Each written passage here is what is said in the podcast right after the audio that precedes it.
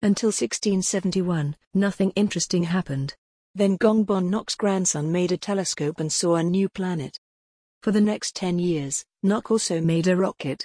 He went into space with his friend Cock. When they went, they saw that the planet was brown and had water on it instead of continents. When they returned to Earth, they told people about the planet. Nock made a rocket that has room for more than two passengers. Nock flew with her and other people many times. At the last one, people decided to stay on the planet. Nock agreed and named the planet Lan. So people moved to a new planet. The end of the fourth chapter.